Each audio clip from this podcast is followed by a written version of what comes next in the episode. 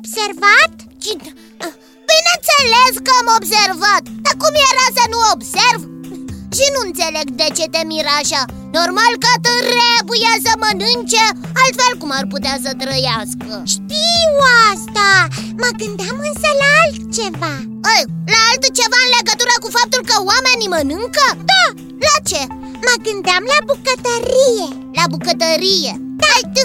Este o parte a locuinței Mai degrabă o cameră specială în locuința oamenilor Destinată preparării hranei Știu și asta Dar la altceva mă refeream La ce te refereai?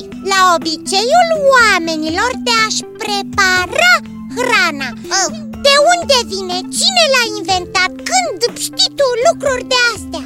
Oh, păi am citit undeva că, de fapt, acest obicei de preparare a hranei nu a fost inventat de către om, ci a fost descoperit de Ca fapt... să fiu sinceră, Ah. am văzut o astfel de întrebare în mailul lui Zimitot Ah. O întrebare cu privire la bucătărie Și m-am gândit că nu ar fi rău dacă l-am rugat pe Zimitot să ne vorbească puțin despre acest subiect Cum de le-a trecut oamenilor prin cap să-și prepare hrana? Ha, ui, bună idee! Hai, dar așa cum ți-am spus, am citit undeva că oamenii preistorici au descoperit din întâmplare că anumite alimente, prin expunerea lor la căldură, deveneau mai gustoase mm, și erau mai ușor de păstrat timp îndelungat Nu crezi că e mai bine să-l întrebăm pe Zimitot? Ai, ai, ah, cred că ai dreptate, numai puțin. Zi-mi tot! Da, Biții, pe recepție, ca de obicei. Hai, cred că ai auzit deja discuția noastră. Desigur, Biții. Ah, Ne poți vorbi puțin despre bucătărie Despre obiceiul oamenilor de a-și prepara hrana. Desigur, Biții, cu mare plăcere.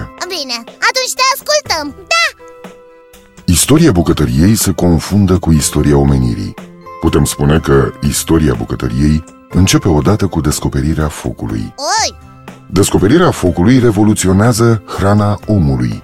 Acum alimentele suferă transformări. Prin frigere, ele devin gustoase, aromate, pline de savoare. Și, și numai prin foc încep oamenii să prepare hrana Nu iți nu numai prin frigere și fierbere. După foc, fermentația este foarte importantă în obiceiurile alimentare. Acțiunea fermentației nu se reduce numai la conservarea alimentelor. Ea transformă și gustul acestora. Prin fermentație, fructele și strugurii se transformă în băuturi alcoolice. ai, Bere, vinuri, tot prin fermentație, laptele dă naștere la noi produse. știu Cum ar fi brânza sau iaurtul, nu-i așa? Așa este, biții. Ba da, am notat Să vă mai dau un exemplu. Egiptenii. Ah, iarăși egiptenii Da, biții, iarăși egiptenii. Bine, Până în anul 1000 înainte de Hristos, se făceau pâinișoare de grâu și erau cunoscute bera și vinul. Obținute prin fermentare, nu-i așa? Perfect adevărat, Iții. În Imperiul Roman, arta culinară era foarte apreciată. Bucătarii prezentau bucatele cu aspectul lor inițial. Peștele și vânatul trebuiau să păstreze forma din starea lor vie.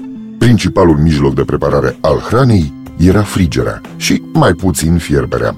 În secolul al XIV-lea, la curțile marilor seniori și regi, se organizau adevărate orgii alimentare. oh, Banchetele devin astfel o adevărată manifestare a gloriei și a bogăției stăpânilor. oh, da, cunosc Cei săraci cam făceau foamea În perioada clasică, perioada cuprinsă între mijlocul secolului al XVII-lea și până la începutul secolului al XX-lea, bucătăria începe să devină artă culinară.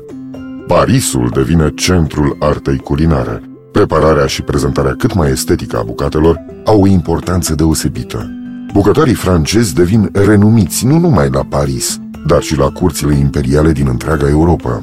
Ah, am auzit de bucătăria franceză Mia, mia, mia. Aha, vorbește-ne puțin și de bucătăria românească În a doua jumătate a secolului al doilea avem informații scrise pe plăci cerate despre anumite feluri de mâncare.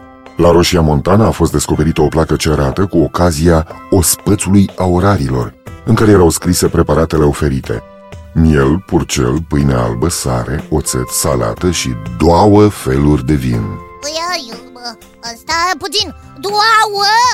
Ce înseamnă două? Așa se spunea pe atunci la două Ai, am înțeles. Adică două feluri înseamnă de fapt două feluri. Foarte exact, Biții Am notat. Ei, poți continua, îmi place. Două feluri. Să vă dau un exemplu. Da. În Frații Jderi, Mihail Sadoveanu descrie Prepelița pe masa Domnului era în mare cinste. Prepelițele erau învelite în frunze de teiu și apoi în slănină afumată. Se frigeau în țiglă la jăratec de fag Un rob aducea colaci proaspeți și claponul în cratița lui. Stai, îi, ai spus Sadoveanu? Da, Dar cine era Sadoveanu? Mihail Sadoveanu Biții este unul dintre marii scriitori ai poporului român. Ai, a, am priceput și am și notat. Am înțeles, poți uh, continua. De-a lungul veacurilor, bucătăria românească, pe lângă tradițiile moștenite de la străbuni, și-a îmbogățit sortimentele de preparate cu rețetele altor popoare. Primele semne de occidentalizare se văd în România în jurul anului 1700. Țările române n-au fost niciodată în afara Europei. Influența europeană se regăsește și în planul bucătăriei. Imperiul austriac influențează Transilvania și Banatul. Rusia influențează Moldova. Franța, Italia și Grecia influențează Muntenia. Turcia influențează Dobrogea și cu rafinament, în tradiția și arta culinară au rămas diferite feluri de mâncare, ghiveciul, tuslamaua și baclavarele de la turci, ciorbele și borșurile de la ruși, gulașul de la maghiari. Păi, dacă erau mâncăruri bune Aici pot să vă mai spun ceva biții. Ce? De pildă, sarmalele sunt de fapt o mâncare turcească ce are la origine o tocătură din berbec, din carne de berbec cu orez și stafide învelite în foi de varză, foi de viță sau de ștevie.